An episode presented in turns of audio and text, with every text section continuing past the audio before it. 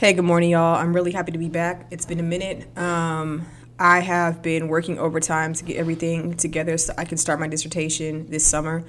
I've spoken about this via social media, but I am pretty much I am done with all my coursework. Um, just getting everything together so I can start my dissertation, finish this final chapter, so that um, you guys can all refer to me as Dr. Celeste Graham, aka the Dissertation Slayer, aka Bad and PhDs. But anyhow, um, I'm back. I previously have kind of talked about how I have decided to almost exclusively dedicate my podcast to discussing the intersectional issue of colorism. Um, and I pretty much have done that this entire season, aside from the podcast that I've released that pertain to my race, crime, and justice class and some of the different things I'm going to be exploring in my dissertation. Um, but today we're here, and I want to talk exclusively again about colorism, and I want to talk about colorism and black sororities. Um, I am a member of a black sorority, a historical black sorority, one of the one of the very very um, prominent ones, Delta Sigma Theta Sorority Incorporated, founded at Howard University in 1913. Um, and I have been a member of this sorority. This December, it'll be nine years that I've been a member of this sorority. Um, my time here in the sorority has been complex, at sometimes very rewarding, at sometimes very disappointing, at sometimes um, I have so many feelings. And I, I think that through this podcast, a lot of that will come out about how I regard membership and how I regard the way that Black Greek culture continues to evolve and change, where it was founded, how it was founded, how it started off. Um, but I want to talk about colorism and black sororities today. And the first thing I want to say, and I want to make this very plain, is that when we talk about colorism, colorism is an issue of class. It is a stratification, a class stratification issue that we have to talk about, and that we have to talk about it through this lens because I think when we do that, it really opens up the dialogue to understanding why it is so harmful and why we need to really be working overtime to dismantle anti blackness wherever we see it.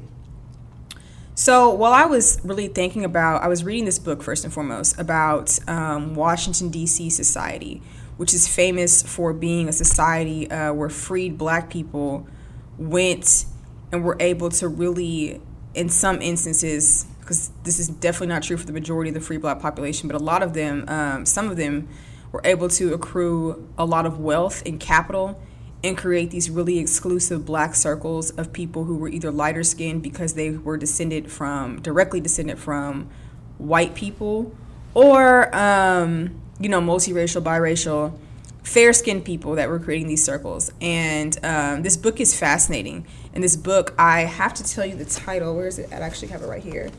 It's called the paper bag principle uh, Class, Colorism, and Rumor in the Case of Black Washington, D.C. by Audrey Elisa Kerr. So, Professor Kerr is a professor of English at Southern Connecticut State University. Um, this book was published, when was this book published?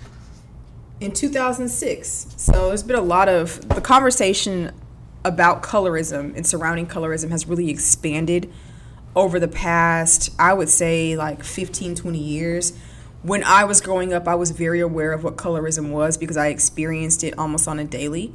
Um, but the conversations that we have today, because of so many black women, particularly dark black women, who are forcing this conversation to the forefront and forcing us to really examine how we treat people who are darker uh, and how we segregate interracially by skin tone. But yes, let's get back to this. The colorism is an issue of class, first and foremost. Okay, so let's stop there. When I was thinking of this podcast and trying to come up with different ideas for how I wanted to record this and what I really to really say, this mantra was like really stuck in my head like, not all black people are created equal. Not all black people are created equal. And then I stopped myself. I said, no, I can't say that because all black people are undoubtedly created equal. However, all black people are not treated equally. And furthermore, all black people do experience a degree of systemic racism, but some of us experience that at higher rates and in more overt ways, right? Um, and that is because darker skinned black people do not have any type of proximity to whiteness. We don't have anything to shield us. When people look at me, when they see Celeste Graham, they probably think a bunch of different things, but one thing they're definitely going to think is that's a black woman. I can never escape from that. They may think I'm black from, you know, the islands or black from an African country or black from, you know, a South American country, but I am black. There's no escaping that for me. And so when people look at me, all the positive or negative questions, stereotypes, whatever they have about black people, they I can't ever escape from that. I can never escape from that. Um, but back to this mantra that I was talking about, not all black people are treated equally. Um, when we talk about colorism as an issue of class, it's really important for us to understand that the very origin of colorism extends from this idea that certain black people are safer, certain black people are more desirable. When I say certain, I'm talking about people with fairer skin tones who are lighter, uh, that they're more intelligent, that they are more capable. And so, even though black people systemically have been oppressed for literally hundreds of years, um, when it finally became time to give us some semblance of freedom or some rights, they were not giving it to people who look like me. So here's where this enters. Here's where this conversation is going. Let's give us a roadmap. Let's just give you guys a roadmap real fast.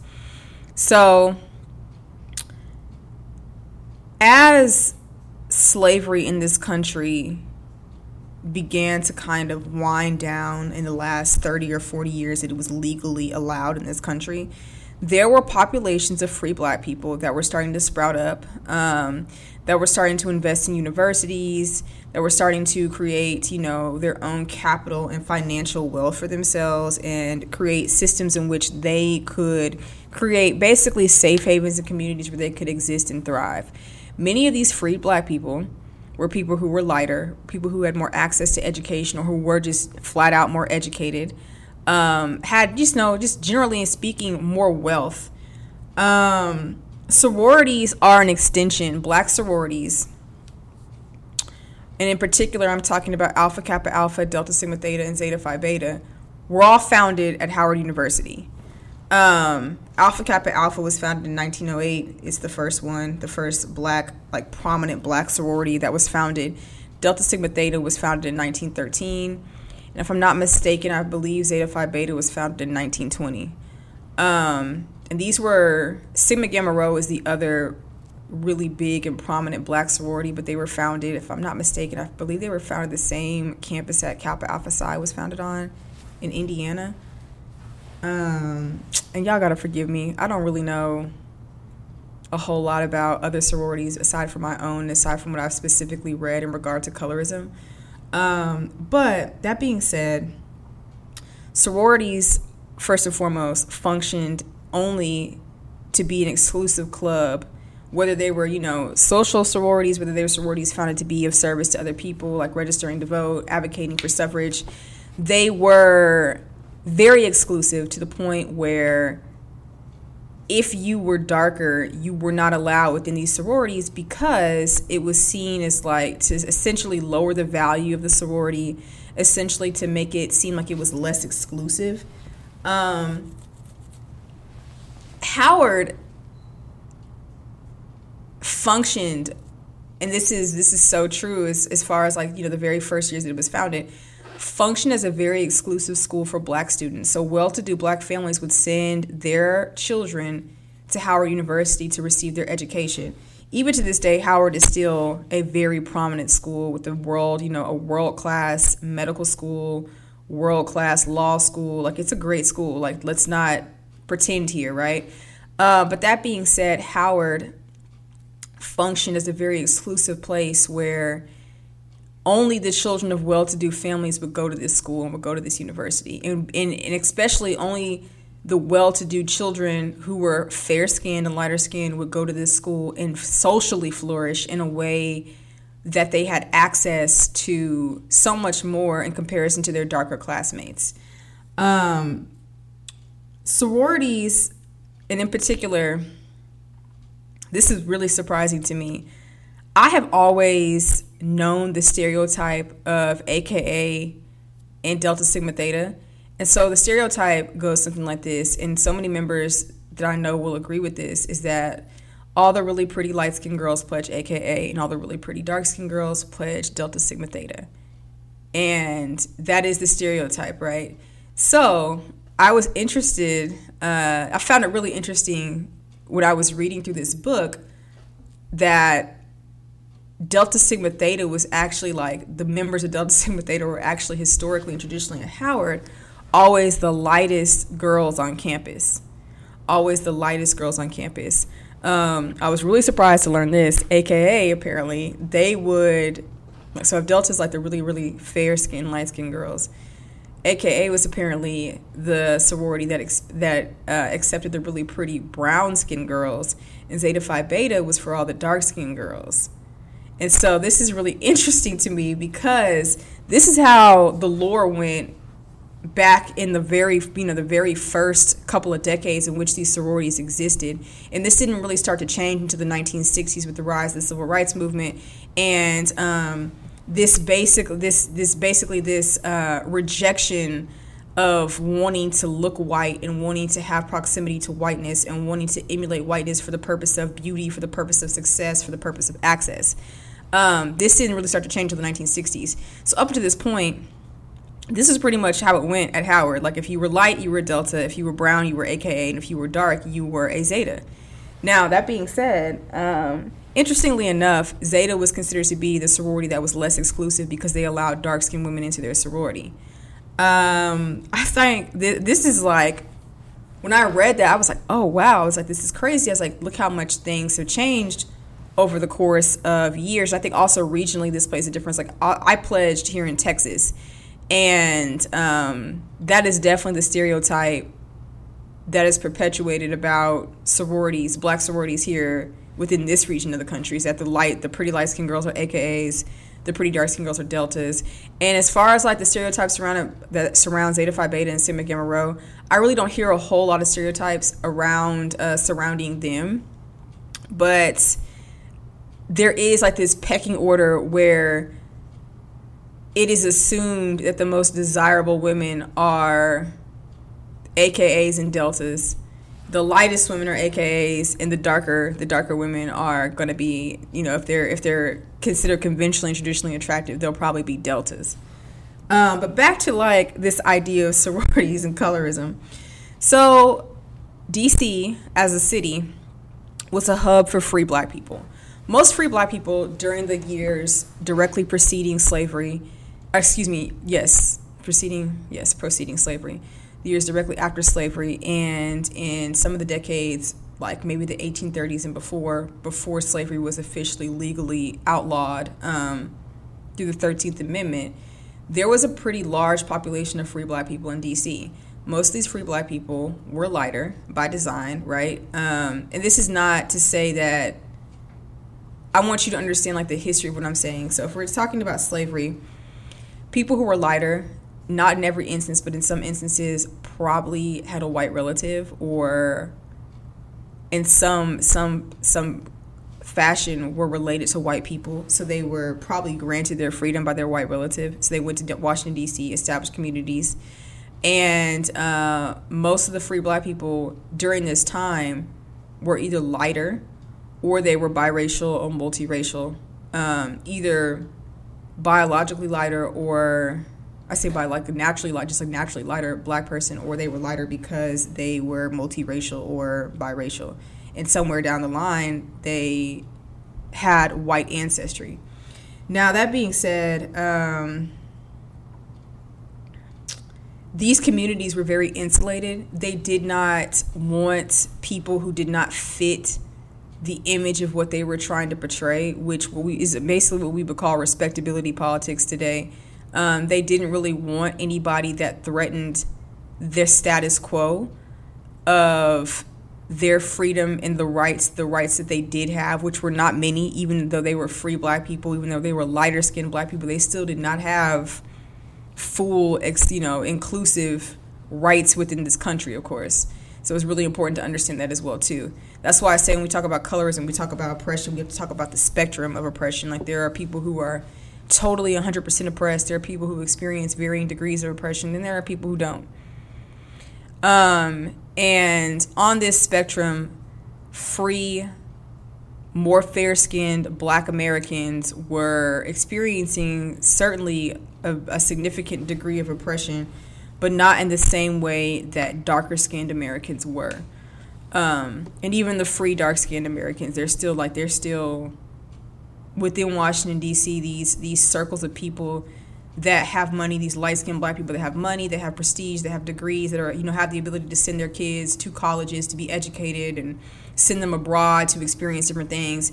They are not living the same life as these other free black people, these dark skinned free black people in Washington, D.C., who are basically living in the slums in what we would essentially call today, like, you know, like the projects, basically, like the ghetto, the hood. Um, they're not the same, right? and the people who are living the lighter skinned black people who are living within these like really prestigious black communities they want to stay insulated they do not want anything or anybody coming in to sully their name to in any way um, jeopardize the varying degrees of freedom that they had in any way right so they're they're absolutely they think you know there's this idea being perpetuated that darker skinned black people are dirty they're less educated. And I mean, to a certain degree, this some of this stuff is, you know, them being less educated is because they don't have access. Darker skinned people didn't have access because they're not accepted into these circles to be educated. They're not accepted into certain schools. They're basically, you know, pushed off to the wayside and pushed into this this area where they have really no real visibility. So, as these um, prestigious, talented 10th W.E.B. Du Bois, like uh, circles begin to really become more prominent in Washington, D.C., they start setting up all these different societies, these Jack and Jill societies, these uh, sororities and stuff. And of course, in an effort to keep everything exclusive, they're not allowing just anybody into these sororities. There are numerous legends and lore and, and, and people who have actually testified to experiencing paper bag tests that where if you're you know or pencil test if you can't take a pencil and glide through your hair you know you you're too nappy and too black to be part of the sorority. Or if you can't pay, pass the paper bag test you're too dark to be part of the sorority. All these different things um, at one point in time existed. Um, and it's it's theorized i say theorized it's reported by most scholars of colorism that this stuff was really prominent up until like the 1960s. Um, even all the fraternities at Howard, the black fraternities that existed there, all of their queens for their pageants were light.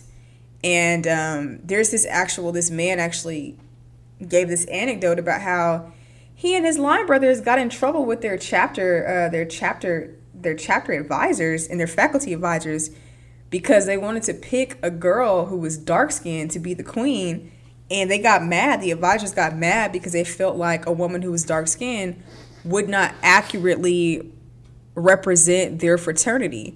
Like this is a real thing. Like this is, and so literally, there are reports of dark skinned women just being like, you know, I never even, never even wanted to be a part of uh, AKA or Delta Sigma Theta. And this is when these were the two sororities that existed um, because I knew that I could not, there was no possible way I could pass a paper bag test or a pencil test, and I would not be considered for membership because I was just too dark. And um, there's this whole culture of dark skinned women basically alienating themselves away from sorority culture, black sorority culture, because they feel like they did not have a place to fit. And it's it's it's rumored that this is why Zeta Phi Beta was established because they were like, no, like fuck y'all, we'll make our, we'll make our own goddamn sorority, and that's essentially what they did. They constitutionally bounded themselves to Phi Beta Sigma, and that's what they did. And I think that's really interesting because you don't really hear about that a lot. You hear about paper bag tests, you hear about um, AKAs only wanting light skinned members, but as I just said, that come to find out that wasn't technically the case. Uh, and then you hear about Delta Sigma Theta, you know, those are all the pretty dark skinned girls. And come to find out, if you like the way I look right now, if it was 1923, there's no fucking way I could be a Delta. all the way up into the 1960s, there's no way I would have been able to be a Delta. Even with the GPA I had, even with all the community service I had, even with all the different achievements, the accolades, nothing. No matter how well known I was, none of that would have prepared me to be a member because they wouldn't have wanted me because of my skin tone.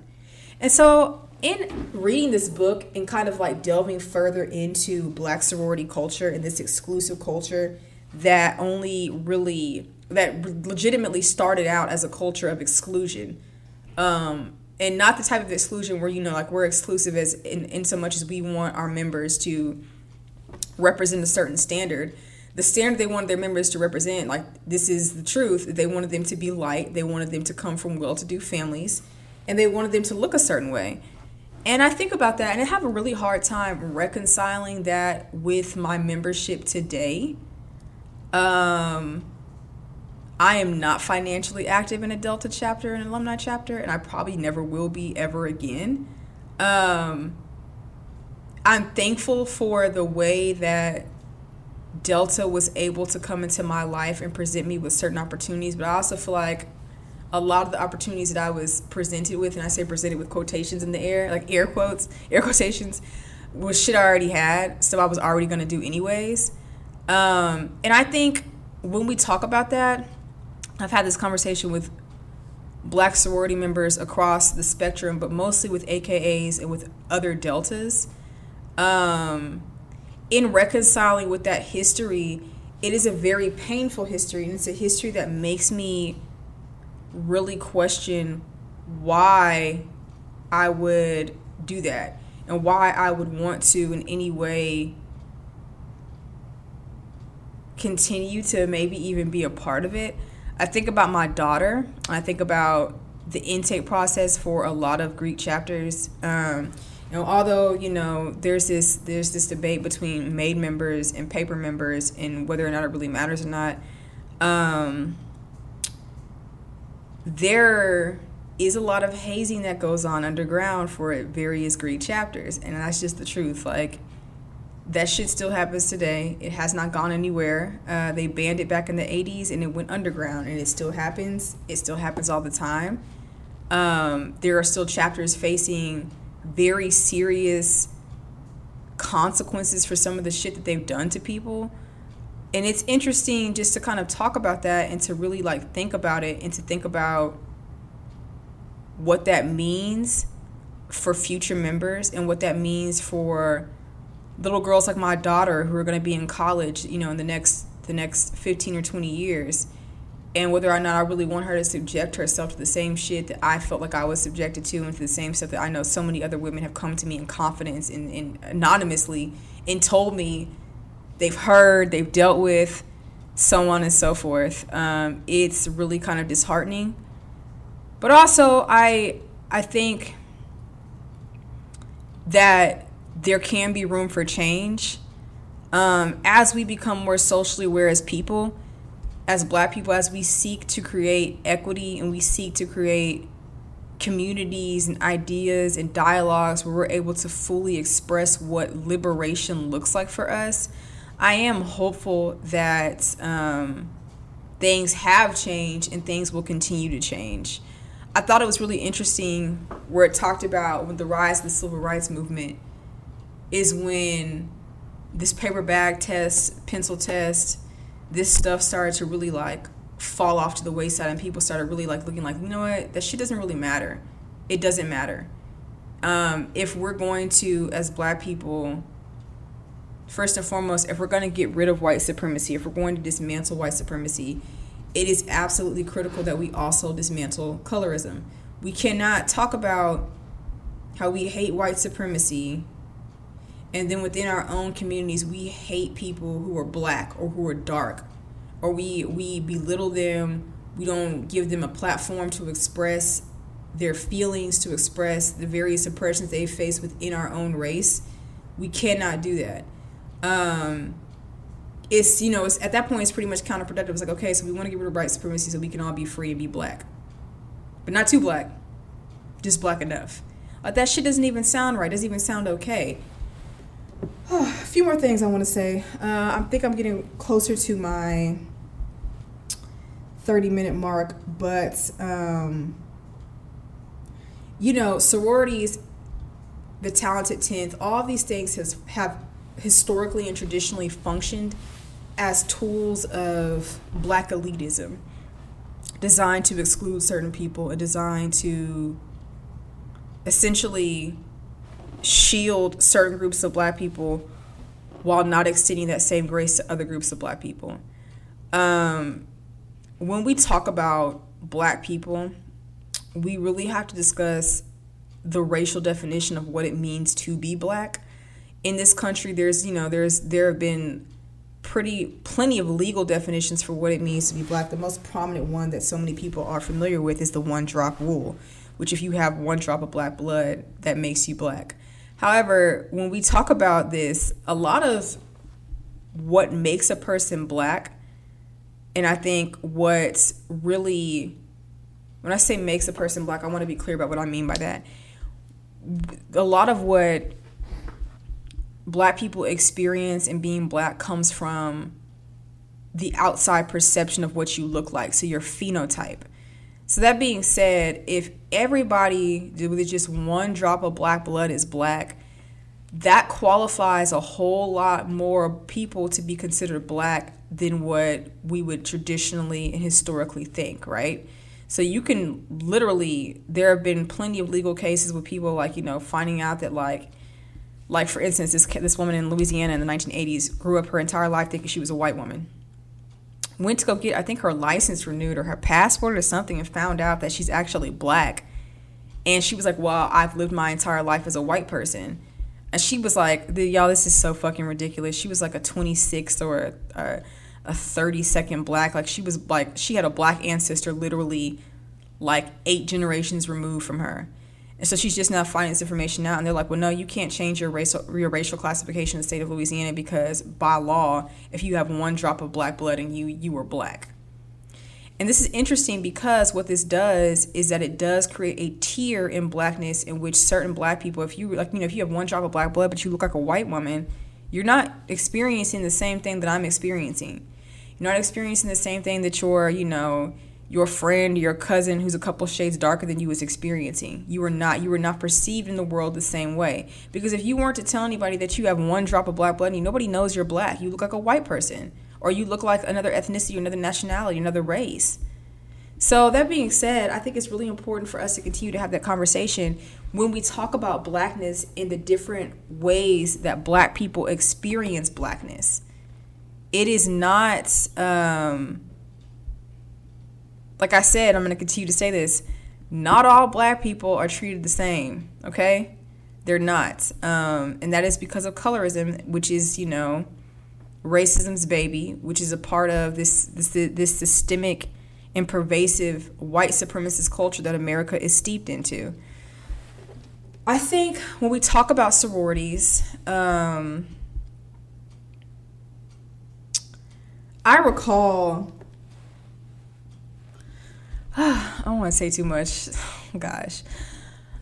I recall like um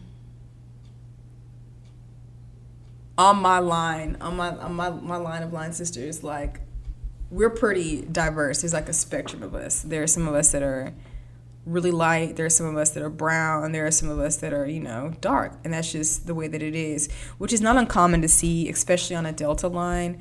Um, and even AKA lines. Now, most AKA lines I see are are pretty diverse in shade and in hue. Like I don't really see that a lot anymore. But this is also 2021. These sororities are over 100 years old now. Shit is obviously and absolutely changed since their inception. Um, but those stereotypes still persist they're still like, you know, I've definitely heard people say like it can't be a Delta line if they don't have, you know, no bad at no bad like fine ass dark skinned girls on there. It can't be a Delta line. And so I'm like, those types of things and those thoughts when they're perpetuated is really interesting to me because again, it further cements those stereotypes about who seeks membership where and who should feel a sense of belonging where and so on and so forth. Um, I want to get to a place where we can wrap up. So I'm going to leave you guys with some closing thoughts. Um, black Greek culture, when we talk about black sororities, is a very sensitive topic with a lot of people with you know having these like die-hard feelings of like I'm not gonna let anybody talk bad about my sorority. I'm not gonna let anybody. And you know this is the thing is like I absolutely understand like your conviction to like not let anybody paint you on a bad light, but also like the truth is the truth. Like if this is what was happening and this is how we were all created and this is how the inception of these groups came to be, that needs to be discussed within a broader lens about what's happening today, how we address colorism, and how we rectify some of the wrongdoings of our past we cannot collectively move forward if we don't acknowledge that at one point in time our sororities were extremely elitist, extremely exclusive and exclusionary. I say exclusive, let's say exclusionary because that's really what the fuck was going on. Um, and we have to rectify like what does our future look like? How are we being inclusive to all women? How are we creating membership practices where we're not belittling women, we're not hazing them, we're not driving them to the point of sleep deprivation and fucking anxiety and mental breakdowns? What are we doing to better ourselves? And that's what I'm to leave you with. Um, and that, in any capacity, I feel like if I continue on with being an active member of my sorority, unless I see these open and active dialogues, I'm not entirely sure that I give a that I really care or really want to even be included or that I want my daughter to be included. I joke all the time about my daughter like she's to be, you know, my legacy. But um, some of the shit I've seen, if somebody did that to my daughter, I'm suing you niggas and I'm beating y'all's ass. So I'll leave y'all with that and have a great night, you know?